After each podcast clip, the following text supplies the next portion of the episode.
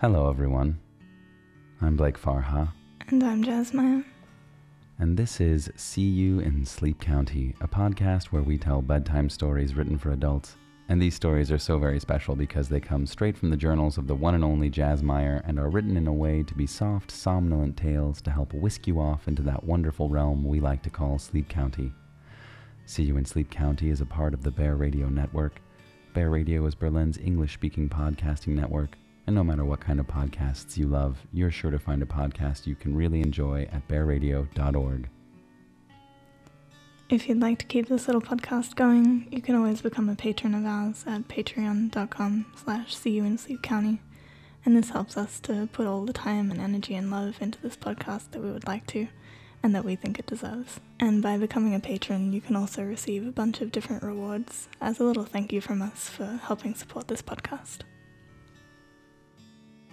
Jazz, a friend of mine recently shared a parable with me that I found really interesting, and it's really been um, sort of present in my mind lately. And I wanted to share it with you and with all of the listeners in Sleep County. So I wanted to ask you if you'd be okay. I know that I always tell stories on this podcast, but I wonder if you'd be okay with me telling a quick one uh, before we actually get to tonight's story. Yes, please, absolutely.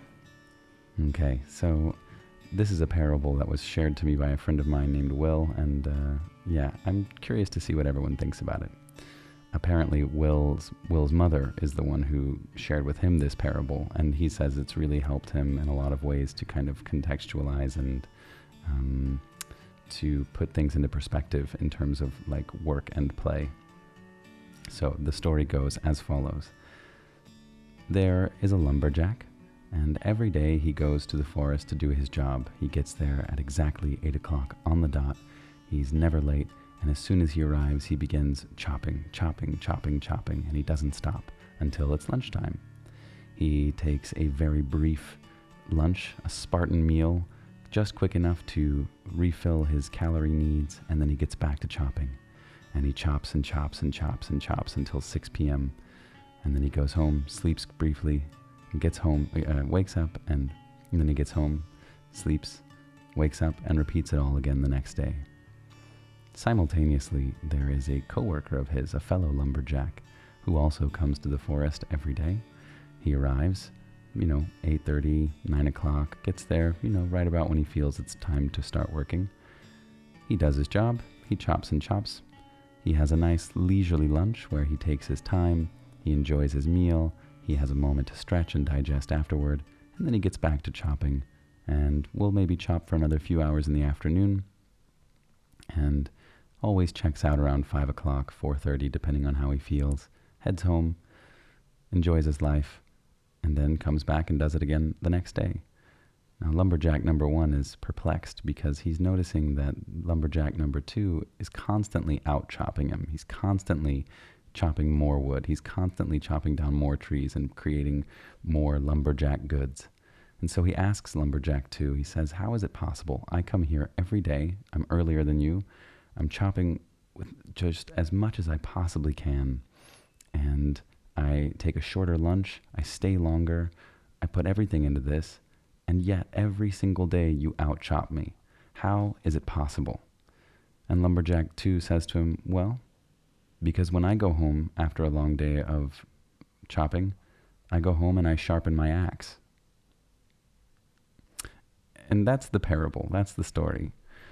And I'm curious to see what it means to you and what you take away from it, Jazz. Hmm. Oh, I like this. Um,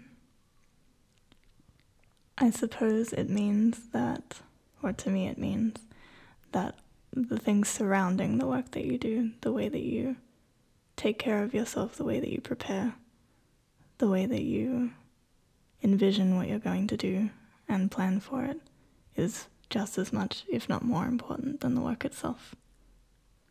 Yeah, precisely. And my friend explained it as, you know, he likes to think of it as sharpening the axe is a metaphor for all the things that we do that bring us calm, that bring us contentment, that bring us peace, that bring us joy. So, you know, he was saying to me that he has a lot of trouble uh, stopping working, you know, pr- like just stopping working. He's an entrepreneur and a business person and an engineer. And so he said, you know, we were discussing this and he was saying, I have so much trouble, you know, stopping myself from working, working, working, working. I'm lumberjack number one. And he said, but I've, I've since learned that when I go home and I sharpen my axe, then I come to the work with a greater sense of well being, a greater sense of peace, and I'm able to work more efficiently and more effectively and make better decisions than I would if I didn't go home and sharpen my axe. And yeah, I just found it to be really inspiring, and, and I, I'm definitely more the lumberjack number one, where I spend no time, you know, outside of the thing that I'm working on. It's it's constant work, work, work, work, work, work, work, and I think it makes me a much less efficient person and it makes me enjoy the work a lot less. And so recently I've been trying to incorporate a lot more axe sharpening into my life and even like building it into my schedule where I write, you know, sharpen my axe and trying to enjoy activities that are totally unrelated to being productive, to being creative, to being anything, just something that's purely for joy and for the sharpening of, of my axe. And I wonder if you have any activities that you would think are like are like you sharpening your axe.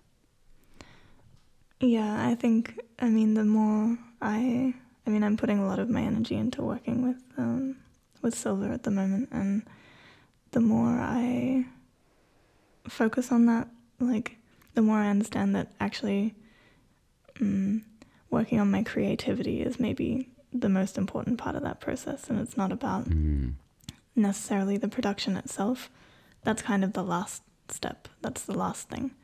What's most mm. important is dreaming, imagining, playing. And I think with any creative pursuit, or maybe with any pursuit at all, I think imagination is such an important part of that. And it's not something you can force, it's not something you can, mm. you know, um, be productive with, so to speak. It's something mm. that has to happen in in moments of rest or in moments of of peace, of play. So yeah, I've been doing a lot of that, a lot of drawing, a lot of totally unrelated, um, so seemingly unrelated things.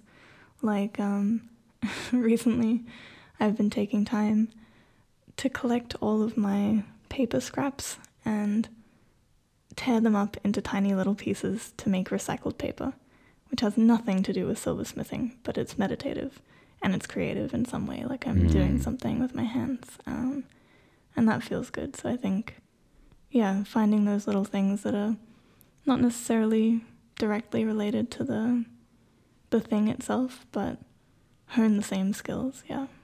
Hmm. Wow, that's really nice. Making your own recycled paper. Oh, jazz. Somehow I'm not surprised. Uh, one day you'll have to give us the recipe.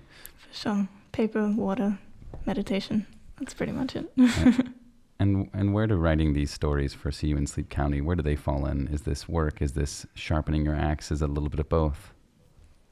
Hmm. I would say the reading reading my journals back is the sharpening of the See You mm. in Sleep County axe. Um, mm-hmm. Yeah, it's it's a nice way to reconnect with old memories, and it doesn't feel like work. It feels like yeah, like play, like mm. yeah, walking through the the long hallways of my mind, let's say.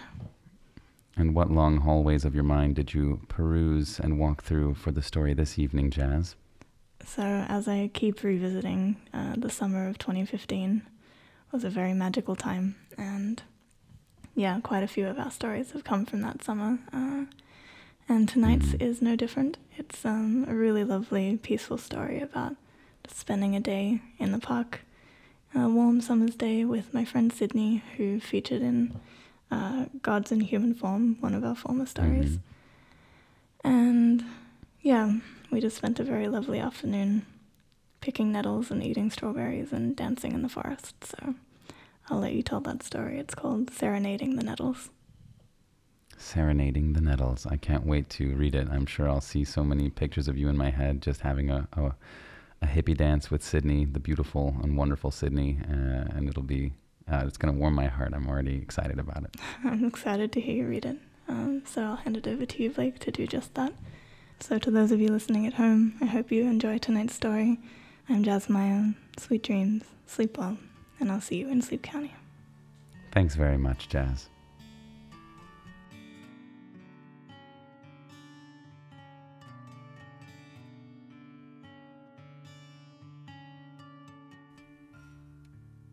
As we prepare for tonight's story, gently close your eyes and snuggle into bed. Allow yourself to find the position that feels just right. And when you found that perfect spot nestled among the covers, take a nice, slow, deep breath, letting the worries of the day drift away as you exhale. Imagine the air falling into your belly and chest as you breathe in effortlessly. And as you breathe out, imagine the breath falling out of you again. Take a moment to feel the bed beneath you, gently supporting your body. Release any tension you might be feeling starting with the muscles in your face. One by one, allow them to go slack. Let the muscles in your arms, shoulders, and chest relax. Move your attention to your belly, your lower back, and let them sink into the mattress. Release any tightness in your thighs, your knees, your calves, and your feet. And enjoy for a moment the feeling of total relaxation. Your body totally at ease.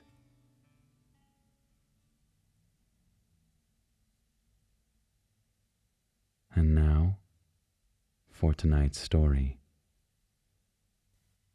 Serenading the Nettles by Jazz Meyer. The vivid green grass was speckled with the most delicate little daisies, lawn daisies they were called. Their tiny white petals splaying out in a bright array around a central yellow sun.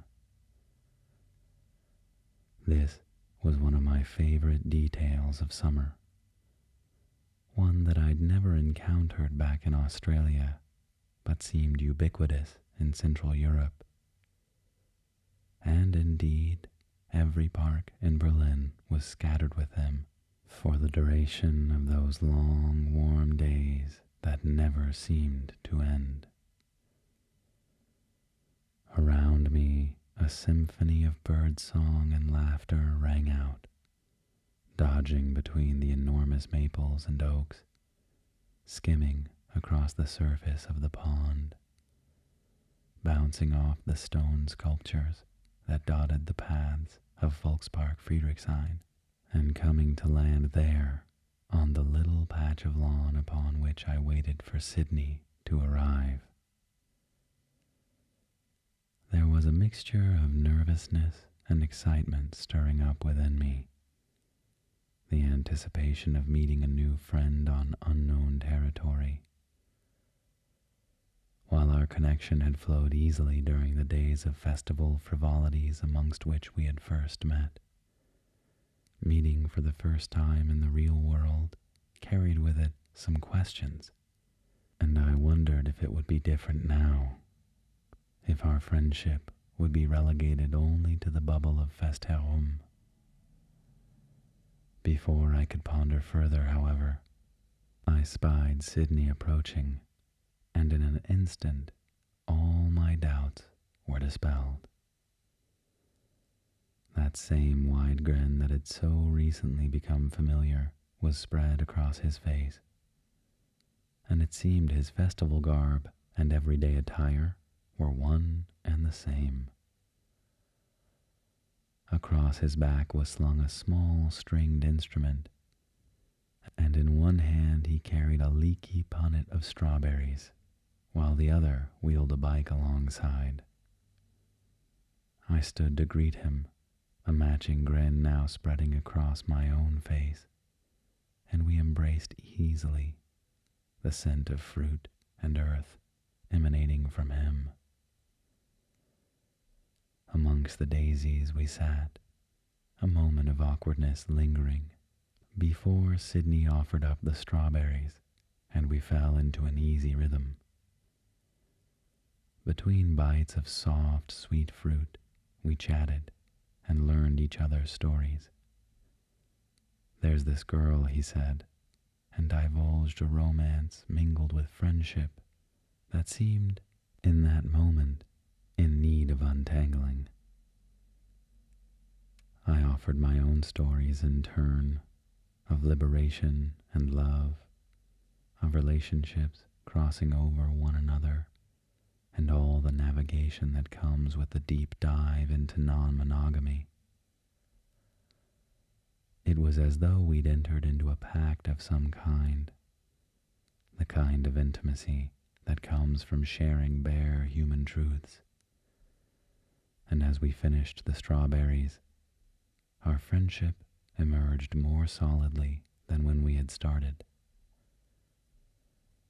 After a few more moments in the sun, Sidney announced his desire for some movement, and thus began our stroll through the park. With our bikes by our sides, we strolled past the pond and into the shadier paths that wound their way toward the depths of the Volkspark. As the sound of voices died away, our surroundings became ever more populated by towering trees, their broad canopies casting a soft green glow upon us as we ambled onward. As we walked, we chatted idly, and it was in this way that we continued on aimlessly, simply enjoying the peaceful, forested walk and each other's company. When we emerged at the crest of a slope, we found that we had stumbled upon a clearing, the edge of which was thick with giant nettles. Their long, broad leaves waved gently in the breeze, toothed leaf edges rustling together in a quiet whisper that drifted toward us. I had recently learned of nettles' healing properties, and it was with equal parts respect and curiosity that I approached the mass of stinging plants. Sidney, it seemed, knew what I was thinking, and suggested we harvested some there and then. I was impressed by his hubris as he bent and picked a single leaf with nothing more than his bare hands. But in a moment, I recognized it was not hubris, but humility that allowed him to pluck the stinging leaves unharmed. There was a softness to his touch, to his entire demeanor, and he touched the plants as if communing with them. Each caress of his long, deft fingers was akin to stroking the cheek of a lover and I tried to follow his example, approaching my first leaf with trembling nervousness. The plant, it seemed, picked up on my tension and responded with a soft sting upon my fingertip. I tried again, another leaf, with hushed respect. But again, I was met only with the spreading warmth of pain and after several more similar attempts, I gave up and allowed Sydney to harvest enough for the both of us. Despite my glowing fingers, I was happy to have witnessed that moment and would remember Sydney's approach the next time I encountered some nettles, I had much to learn, that was clear, and no lesson, it seemed, ever came without sacrifice.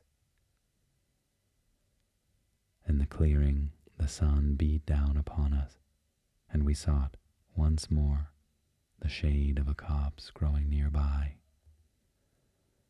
Content with our private grove, we propped our bikes against a couple of straggling trees, and Sidney produced the stringed instrument that had hung around his back this whole time. I'd never seen anything quite like it before. Reminiscent of a guitar, it was closer to the size of a ukulele, though its form was elongated with sloping, pointed wings where the neck met the body. It was an elegant, mystical looking instrument, made all the more so by its name. A Merlin, Sidney called it, and as he picked the beginnings of a tune, I understood why. Each of the five strings was harmonized to each of the others, and the effect was ethereal. A dulcet tune issued from the instrument as Sidney's long, lithe fingers danced skillfully along it. Its timbre called to mind the delicate voice of a lute, a soft twang ringing out after each note, hanging in the air before being swept up by the next.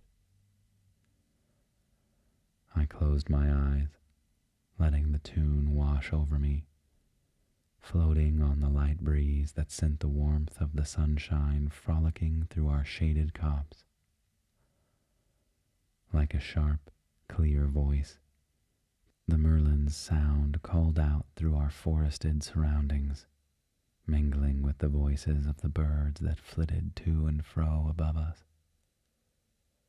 In the depths of my reverie, I felt myself succumb to the music, felt my fingers twitching with the movement of the melody, bewitched as they were becoming with the enchantment of each ringing note. With small, almost imperceptible waves, my weight began to shift from one foot to the other my body swaying more and more with each beat. My fingers began to curl, undulating in time, letting the melody ripple and roll through my body until my arms were lifted to the sky. My feet were caressing the earth. My chest was open with deep, full breaths I drew in, tasting the sweet summer air. Sidney played on and on, lost in his own hypnotic trance, mesmerized like I was with the sound that emanated from his fingertips. Through my dancing, I watched him, a vision there against the backdrop of the Volkspark woods, his dreads spilling over his shoulders, a loosely hanging collared shirt clinging gracefully to his skin his ringed fingers moving fluidly over the merlin, adorned, as always, with trinkets and jewels.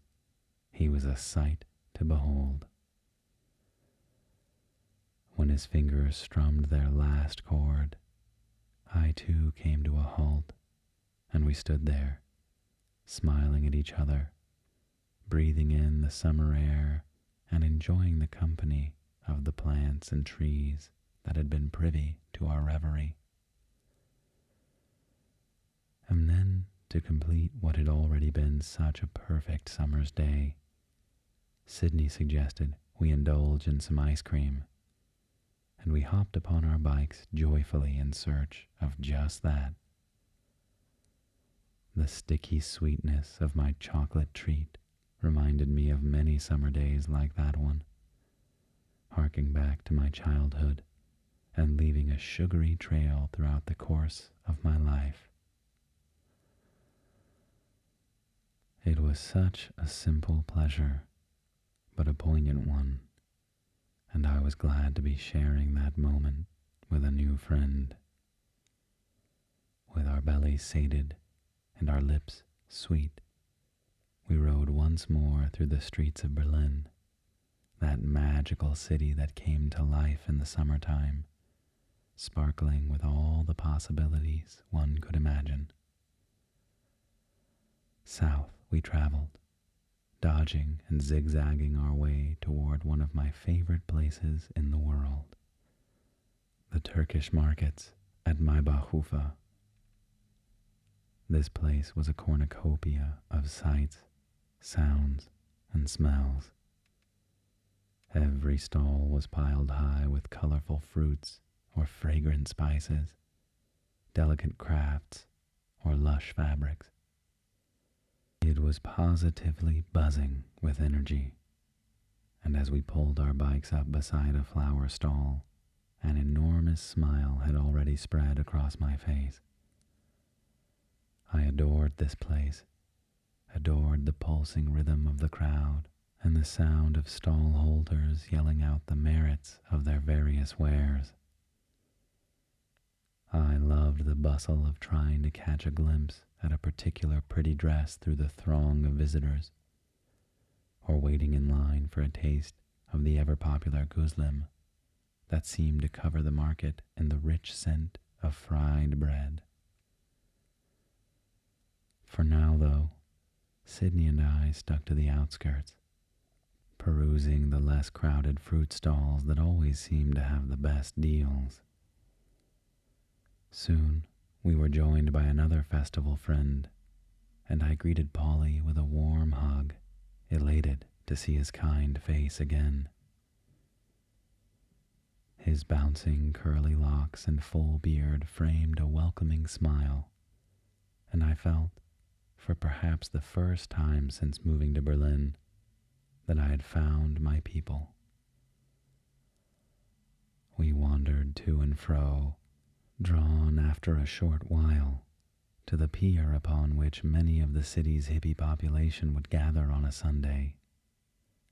And that day, the turnout did not disappoint. A throng of intricately adorned bohemians stood and sat around a musician belting out some reggae tune for the crowd's entertainment.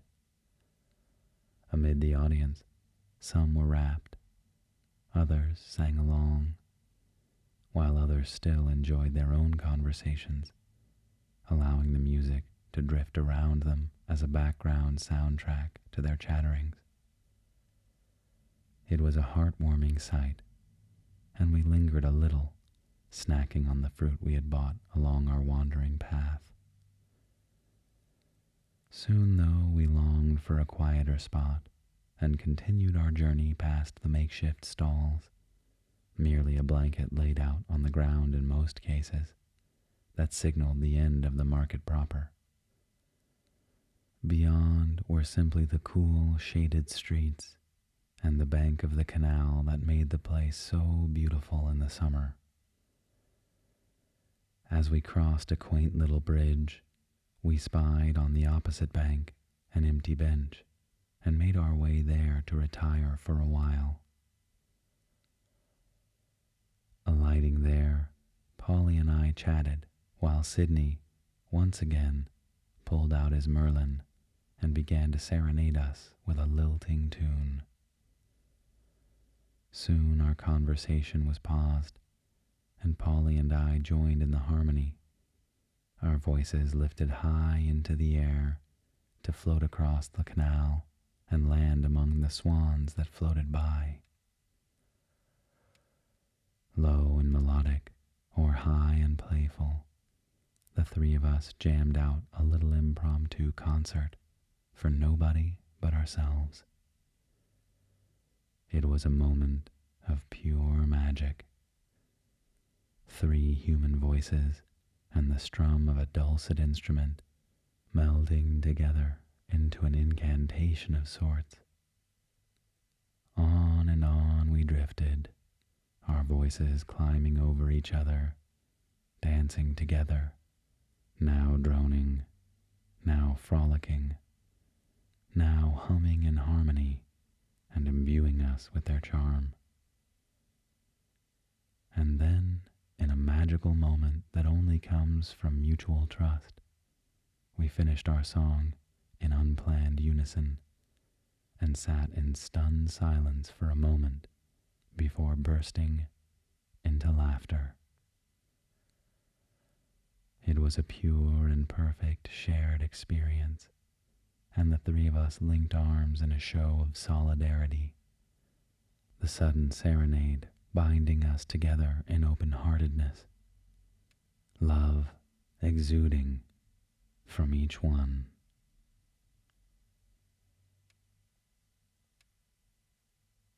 That was Serenading the Nettles, written by the one and only Jazz Meyer.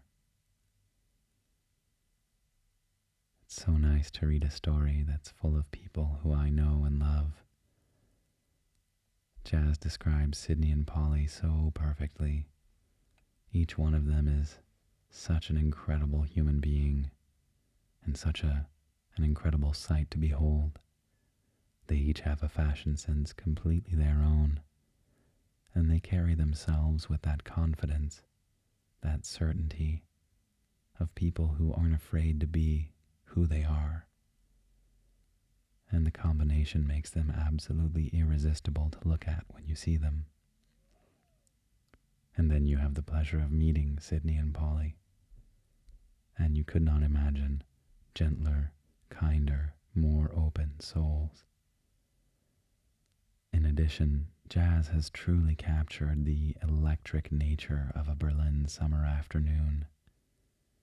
These days, with sunlight from 4 a.m. to 10 p.m., all you need is a bicycle and a few friends, and you'll have no trouble of finding all sorts of adventures, all sorts of exciting places. There's an electricity everywhere you go and people here in the summer are just so glad for the chance to be outdoors. That seems to be enough for most people, the chance to gather together with loved ones, sitting in the sunshine, usually on top of a picnic blanket, absolutely covered in fruits and vegetables and snacks purchased from local markets.